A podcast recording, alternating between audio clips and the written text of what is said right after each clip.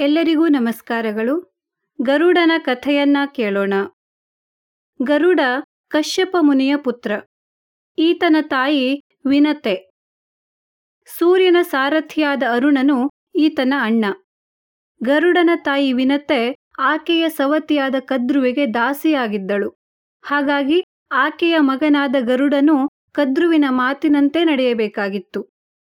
ಒಮ್ಮೆ ಗರುಡನಿಗೆ ಕದ್ರು ತನ್ನ ಮಕ್ಕಳನ್ನು ಇವನ ಹೆಗಲ ಮೇಲೆ ಏರಿಸಿಕೊಂಡು ಸುತ್ತಾಡಿಸಿ ಬರುವಂತೆ ಹೇಳಿದಳು. ಗರುಡ ಅದೇ ರೀತಿ ಕದ್ರುವಿನ ಮಕ್ಕಳಾದ ನಾಗಗಳನ್ನು ಹೆಗಲ ಮೇಲೆ ಕುಳ್ಳಿರಿಸಿಕೊಂಡು ಆಕಾಶಕ್ಕೆ ಹಾರಿ ಬಹಳ ಹೊತ್ತಿನವರೆಗೆ ಸುತ್ತಾಡಿಸಿ ಕೆಳಗೆ ಇಳಿದ. ಅಷ್ಟರಲ್ಲಿ ಸೂರ್ಯನ ತಾಪದಿಂದ ಕೆಲವರು ಸತ್ತು ಹೋಗಿದ್ದರು.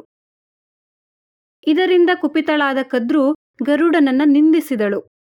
ಇದರಿಂದ ಗರುಡನಿಗೆ ಬೇಸರವಾಯಿತು. ತಾಯಿಯ ಬಳಿ ಇದನ್ನ ಹೇಳಿಕೊಂಡು ನಾವು ಏಕೆ ಇವರಿಗೆ ಅಡಿಯಾಳಾಗಿರಬೇಕು ಎಂದು ಕೇಳಿದ. ನಾನು ಪರಾಕ್ರಮಶಾಲಿಯಾಗಿದ್ದೇನೆ, ನಿನ್ನನ್ನು ದಾಸ್ಯದಿಂದ ಬಿಡಿಸುತ್ತೇನೆ ಎಂದು ಹೇಳಿದ.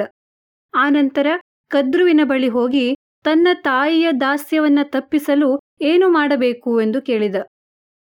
ನೀನು ಅಮೃತವನ್ನ ತಂದು ಕೊಟ್ಟಲ್ಲಿ ಬಿಡುಗಡೆ ಹೊಂದಬಹುದು ಎಂದಳು. ಆಗ ಗರುಡ ದೇವಲೋಕಕ್ಕೆ ಹೋಗಿ ಅಮೃತ ರಕ್ಷಕರನ್ನ ಕೊಂದು ಇದರ ಸುತ್ತ ಸುತ್ತುತ್ತಿದ್ದ ಚಕ್ರವನ್ನು ಉಪಾಯದಿಂದ ತಪ್ಪಿಸಿಕೊಂಡು ಇಂದ್ರನ ವಜ್ರಾಯುಧ ಪ್ರಹಾರವನ್ನೂ ಕೂಡ ಲೆಕ್ಕಿಸದೆ ಅಗ್ನಿಯ ಜ್ವಾಲೆಗಳನ್ನೂ ಮೀರಿ ಸೂಕ್ಷ್ಮ ರೂಪದಿಂದ ಒಳಹೊಕ್ಕು ಅಮೃತ ಕಲಶವನ್ನ ತೆಗೆದುಕೊಂಡು ಹೊರಟ. ಇಂದ್ರ ಗರುಡನ ಪರಾಕ್ರಮವನ್ನ ನೋಡಿ ಇವನ ಸಾಮರ್ಥ್ಯಕ್ಕೆ ಮೆಚ್ಚಿ ಸ್ನೇಹ ಭಾವದಿಂದ ಈ ಅಮೃತವನ್ನು ಸರ್ಪಗಳ ವಶ ಮಾಡಬೇಡ ಎಂದ.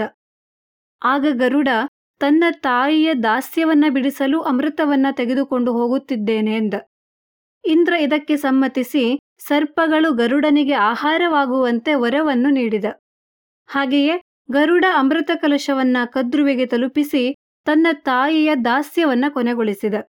ಗರುಡ ತಂದ ಅಮೃತ ಕಲಶವನ್ನು ದರ್ಭೆಯ ಮೇಲೆ ಇಡಲಾಗಿ ಕದ್ರು ತನ್ನ ಮಕ್ಕಳಿಗೆ ಸ್ನಾನವನ್ನ ಮಾಡಿ ಬರುವಂತೆ ಹೇಳಿದಳು.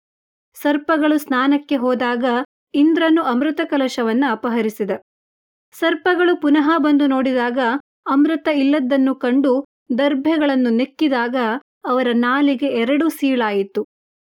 ಗರುಡನ ಸಾಮರ್ಥ್ಯವನ್ನ ನೋಡಿ ವಿಷ್ಣುವು ಗರುಡನನ್ನ ತನ್ನ ವಾಹನವನ್ನಾಗಿಸಿಕೊಂಡನು. ಧನ್ಯವಾದಗಳು.